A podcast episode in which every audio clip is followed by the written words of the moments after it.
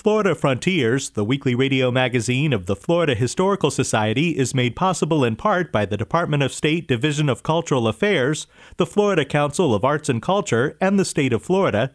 It's also made possible by the Jesse Ball DuPont Fund, the Rossetter House Museum and Gardens in Gallie, and by Florida's Space Coast Office of Tourism, representing destinations from Titusville to Cocoa Beach to Melbourne Beach.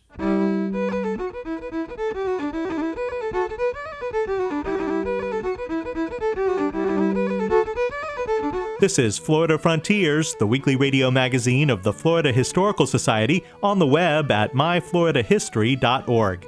I'm Ben Brotemarkle, and coming up on the program, historical archaeologist Kathy Deagan has made some amazing discoveries. I first learned about Fort Mose uh, when I was a student at the University of Florida in the early 1970s, and uh, one of my professors, Charles Fairbanks, was very interested in, in learning more about Fort Mose and I was a, a, student on one of the digs he brought over here to St. Augustine to try and locate it. We'll discuss Seminole Indian clothing designed for Florida tourists. These garments were being produced not necessarily to be worn, although they certainly were uh, being worn, but they were being produced specifically for the tourism trade. These were souvenirs. And we'll talk about how indigenous peoples used pipes. All that ahead on Florida Frontiers.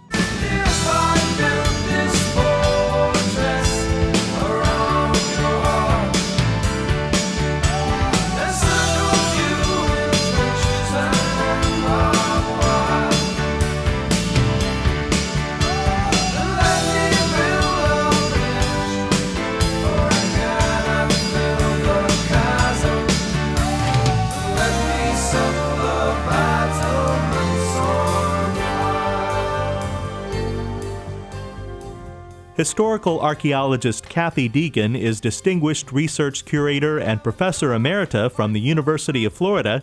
She led a series of excavations that identified the original encampment of Pedro Menendez de Aviles from 1565. From that encampment, the city of St. Augustine was established as the oldest continuously occupied European settlement in what is now the United States. We began that project in the 70s thinking we were going to be studying an Indian village. And over the years, as our sample became larger, we realized wait a minute, this isn't like anything we've ever seen in a Native American town. Square buildings made with nails, and when we found a barrel well, filled with mid 16th century Spanish artifacts, we realized this must be the Menendez encampment, but everybody had assumed that had been washed away decades ago by the tidal creeks and the hurricanes.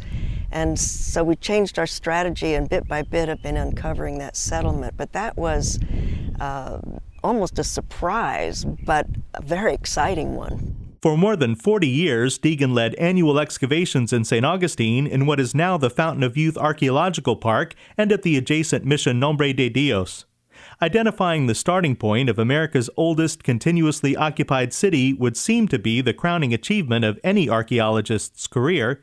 It's not her four decades of work in the heart of St. Augustine, though, that Deagan identifies as her most significant accomplishment.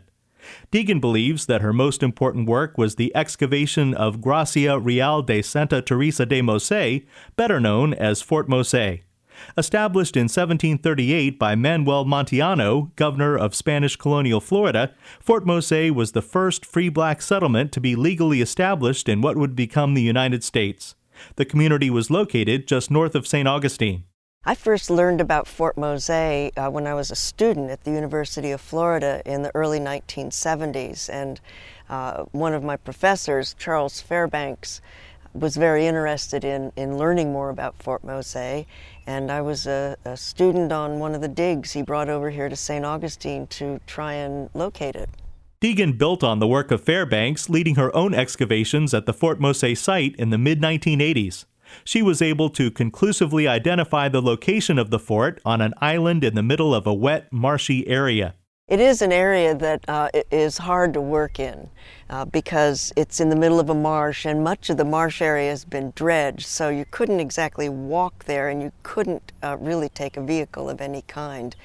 But uh, for some reason, the dredging in this area managed to leave the spot where the fort itself is intact. And we've often wondered if those 19th century earth movers had a sense that that's where the fort was.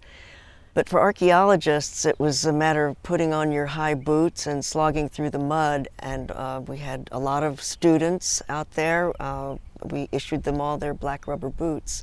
And once you're on the actual site itself, which is a small marsh island here behind me, it is high ground.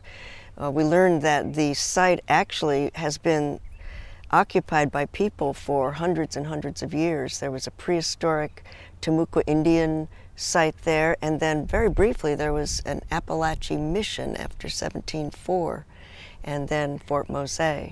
And so once you're on the site, it's normal excavation, digging through shell and dirt and tree roots. Deagan and her team were able to provide context for the discoveries that they made on the small marsh island north of St. Augustine, proving that they had uncovered the site of Fort Mose.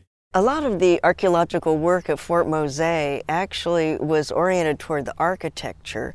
Uh, it was necessary for us to show that um, this was, in fact, Fort Mose.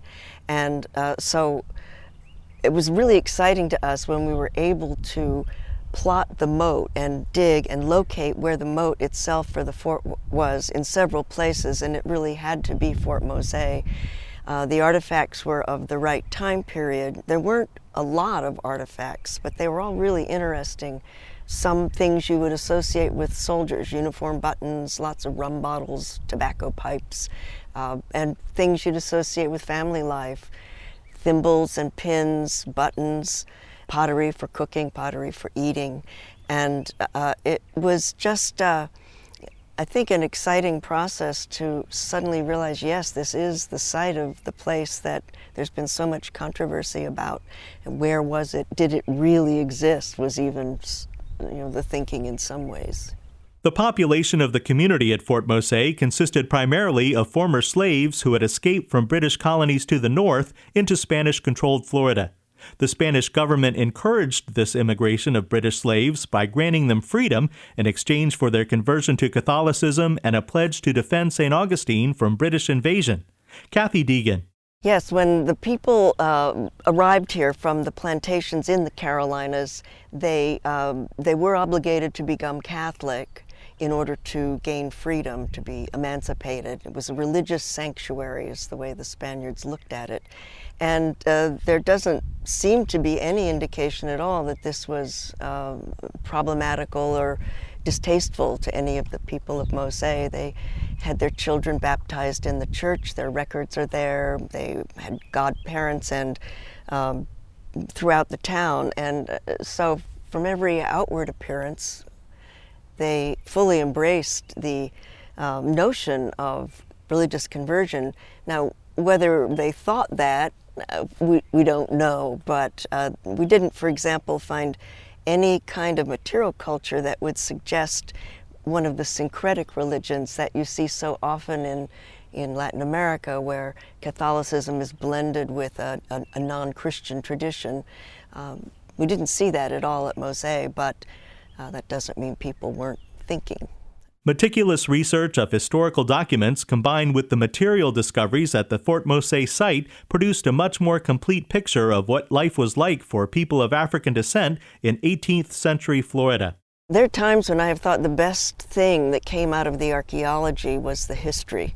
Uh, because as part of the project, really before we begin, we always want to have a, a, a real historian uh, search the records, do original research, so we just don't find out what they really already knew. And at that time, in really the 70s and early 80s, the thinking was that uh, there's disenfranchised people, African Americans, slaves, women, children, poor people, didn't have a history. And the idea was it's up to the archaeologists to, to provide a history, of words from the earth, but when Jane Landers, who was a graduate student working with me at the time, went to Spain to specifically look for information about the people of Mose, uh, we were all astounded at the amount of detail there was and how much information there is. sometimes you just have to ask the right question to find it. So the original research that came out of the project, I think, has been a major contribution uh, to Florida history. Today, Fort Mose is known as the first legally sanctioned free black community in what is now the United States. Prior to Kathy Deagan identifying the site of Fort Mose, the fascinating history of the community was not well known. Before the archaeological program, there really wasn't very much awareness at all of Fort Mose. There were a few scholarly articles, uh, but they weren't in uh, mainstream sort of publications that everyone would read about. And the history wouldn't have been unknown or lost without the archaeology because there were always some people who knew it was here. But I think it brought it to a much wider understanding and appreciation. And the ripples that came out of that have really lasted down to today, and we hope into the future in terms of community interest and awareness. Francisco Menendez escaped slavery to begin a new life in Florida. His military skill and bravery defending St. Augustine from attack led to his being named head of the militia at Fort Mose. The leader of the group at Fort Mose and the head of the militia, Francisco Menendez, has to be one of the most interesting people and colorful people in Florida history, maybe even American history. He was a Mandingo. He came to the Carolinas probably as a youth and uh, escaped slavery.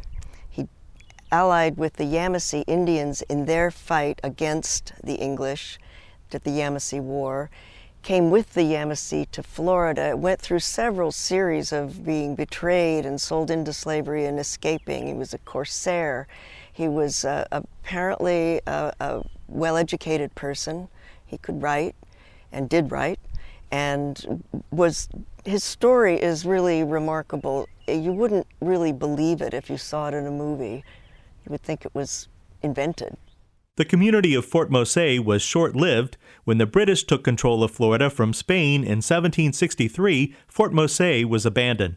When Florida was ceded to England in exchange for Havana after the end of the Seven Years' War, uh, all of the residents of St. Augustine left rather than stay and live with the Protestant English.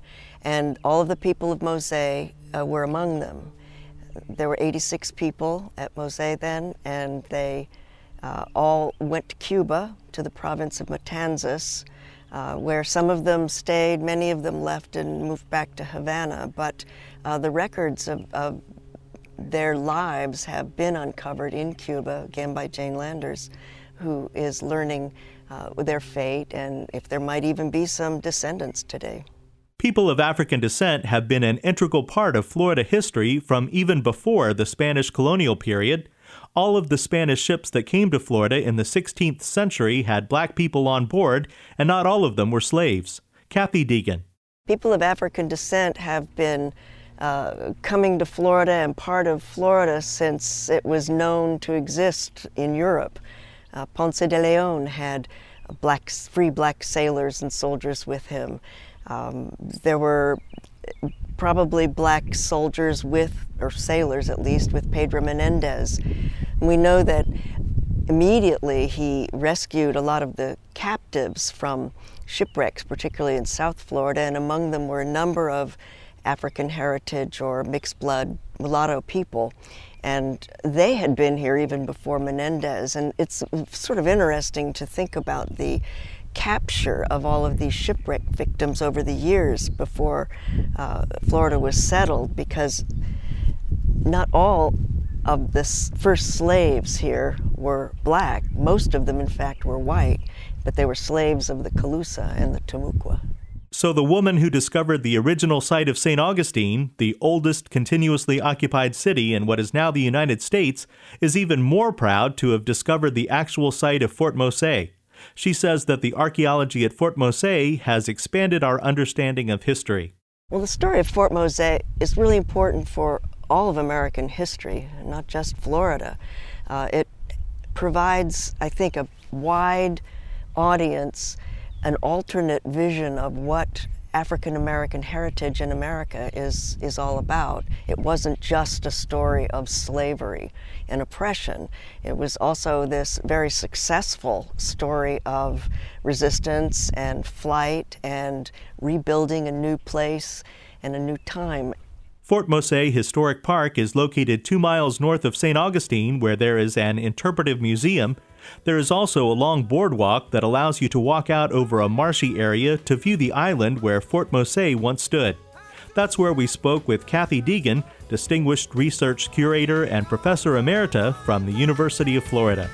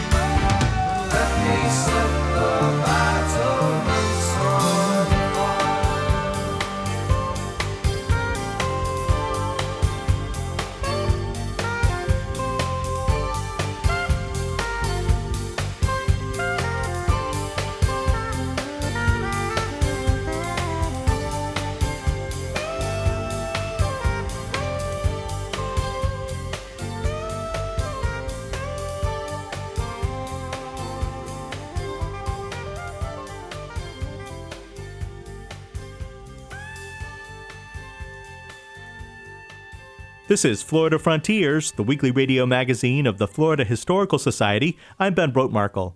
Visit us anytime on the web at myfloridahistory.org, where you can find great books on Florida history and culture, listen to archived editions of this program, find out where you can watch the new television series Florida Frontiers, and much more. While you're there, become a member of the Florida Historical Society and receive our journal, the Florida Historical Quarterly. The quarterly is now available in both print and electronic formats. That's myfloridahistory.org.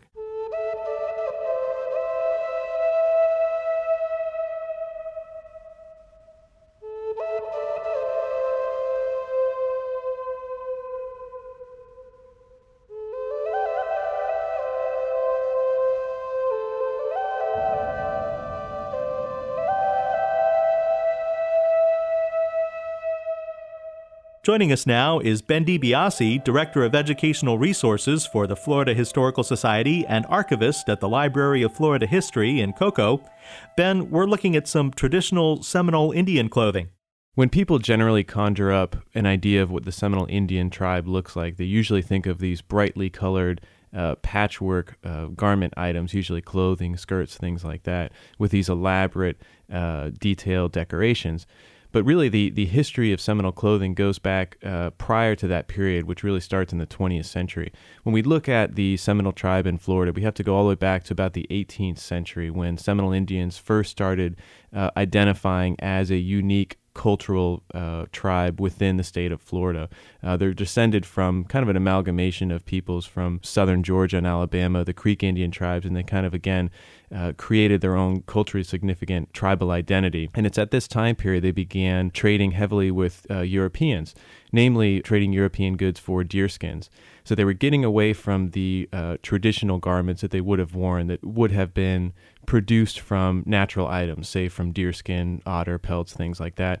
And they were wearing European clothing, uh, long white shirts, we usually call trade shirts. We see some early paintings of Seminole Indians where they're adorning silver and gold necklaces. Uh, they started producing beaded work, and a lot of that was often traded to Europeans and, and made their way to the New World.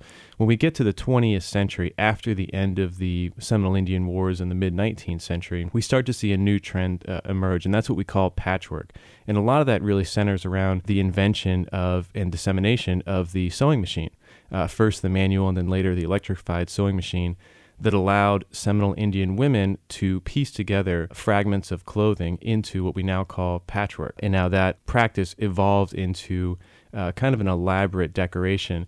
And a lot of the items we see today have cultural significance that have kind of been uh, integrated into the tribal culture.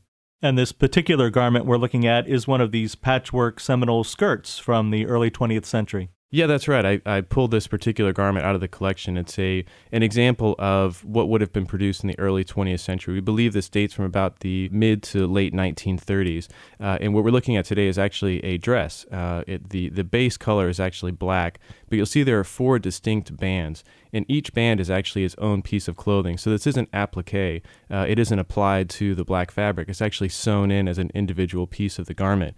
Uh, and according to the uh, donor's note, this this particular garment was donated about 20 years ago to the Historical Society. But according to the donor's note, when she purchased this dress in the 1930s, uh, the Seminole woman who manufactured it explained that each band had a cultural significance if we look at this first band, it's supposed to represent lightning. Uh, the second band is actually thunder. This fourth band, believe it or not, is a turtle, uh, turtle track. And the last one is actually electrical poles, uh, electrification. It's supposed to represent the uh, beginnings of electrification into a lot of these tribal areas, uh, which is kind of interesting. It gives us a snapshot of where the tribe was on this particular reservation, kind of culturally, and, and where they were temporally. Uh, so it's a, it's a fascinating piece of, of the Seminole tribe. Now, the woman who had this, she bought it from a Seminole Indian woman on the Brighton Reservation right around the late 1930s. Uh, and that was an important part of, of the story as well. These garments were being produced not necessarily to be worn, although they certainly were uh, being worn, but they were being produced specifically for the tourism trade. These were souvenirs. Uh, you'll see a lot of early postcards that depict uh, tourists who are visiting these sites off the Tamiami Trail and buying these garments, and they were very, very popular. Again, uh, because they're so strikingly beautiful. They, they integrated these wonderfully bright colors. Uh, again, there's that cultural significance with each band, and, and people really love that. And they'd come to visit Florida. Uh, they would buy one of these garments, take it home with them, and then explain the wonderful story about what they found here in South Florida. And Seminole clothing is still a popular Florida souvenir for some folks today. Oh, absolutely. Uh, there are a number of, of women who are members of the Seminole Indian tribe that still manufacture this, and it's still done by hand. So uh, here we are almost 100 years later, and it's become a, a very integral part of the Seminole tribal culture. Great. Well, thanks, Ben. Sure. Thank you. Ben DiBiase is Director of Educational Resources for the Florida Historical Society and archivist at the Library of Florida History in Cocoa.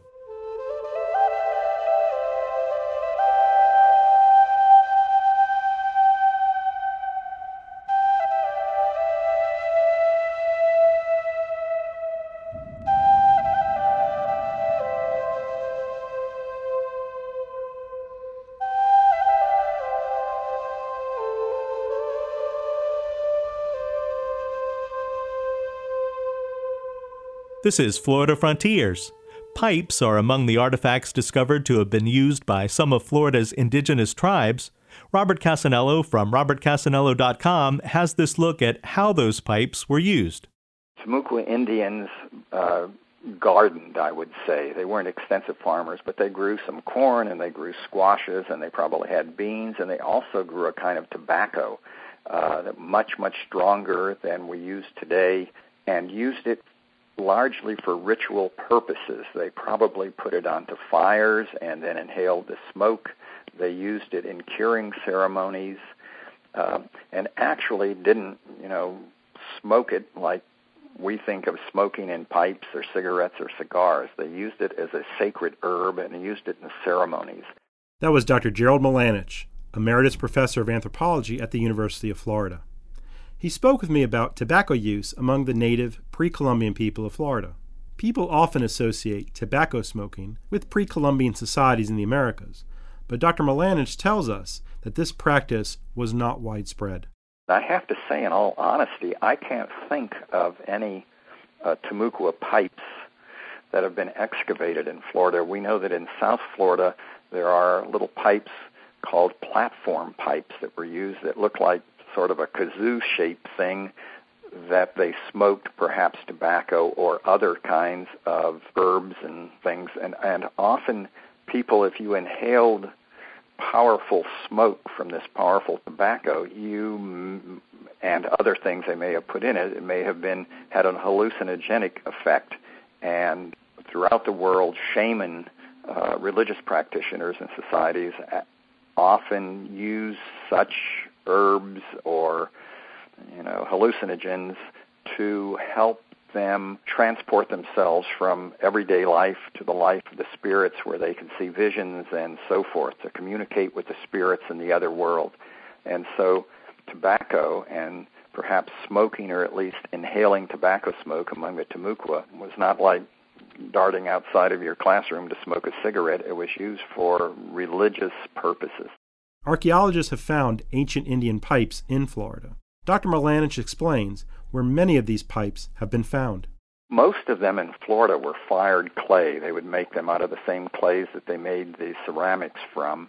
In some mounds, there have been found stone pipes that were made of, of stone that came from like the Appalachian Mountains, so probably were very valued items that were obtained through trade networks and, and brought into Florida and used under special occasions.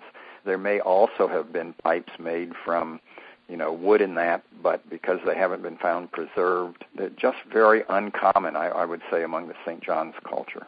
Most of the pre Columbian pipes that have been uncovered were found in mounds. Dr. Neill Wallis, Assistant Curator of Archaeology at the Florida Museum of Natural History, describes why this fact is important. Tobacco and pipes were made as early as several thousand years ago in the eastern woodlands of North America, including in, in Florida. So we find ceramic pipes and also stone pipes as early as about 2,500 years ago, perhaps more, in, in eastern Florida and they show up in, in burial mound contexts. And um, tobacco smoking was uh, was definitely a, a, ceremonial endeavor. There's reasons that they show up in burial mounds. The practice of smoking was ceremonial, and also a lot of these objects, especially the stone pipes that were made from uh, stone, sometimes as far away as the Midwest of, North America, those had ceremonial and prestige value. And so a lot of objects like that end up in burial mounds. That was Dr. Gerald Milanich, and Dr. Neill Wallis. I interviewed them and others for the podcast series, A History of Central Florida podcast, which can be found on iTunes and on the internet. I am Robert Cassanello with Florida Frontiers. You've been listening to Florida Frontiers, the weekly radio magazine of the Florida Historical Society. Please join us right here again next week. Until then, you can visit us on the web at myfloridahistory.org. You can also listen to the program online or as a podcast. Don't miss the new Florida Frontiers television series, which is airing all over the state. Check myfloridahistory.org for upcoming airtimes. Production assistance for Florida Frontiers comes from Ben DiBiase and Robert Cassanello. The program is edited by John White. Have a great week. I'm Ben Brotemarkle.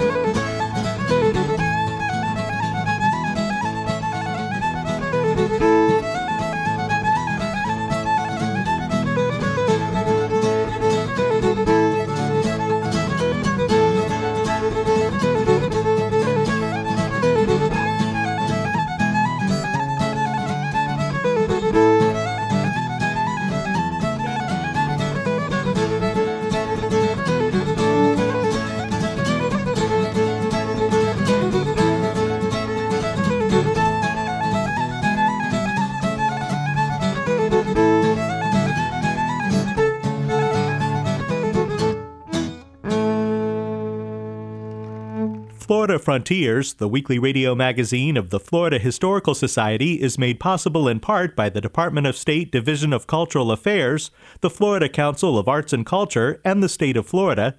It's also made possible by the Jesse Ball DuPont Fund, the Rossetter House Museum and Gardens in Gallie, and by Florida's Space Coast Office of Tourism, representing destinations from Titusville to Cocoa Beach to Melbourne Beach.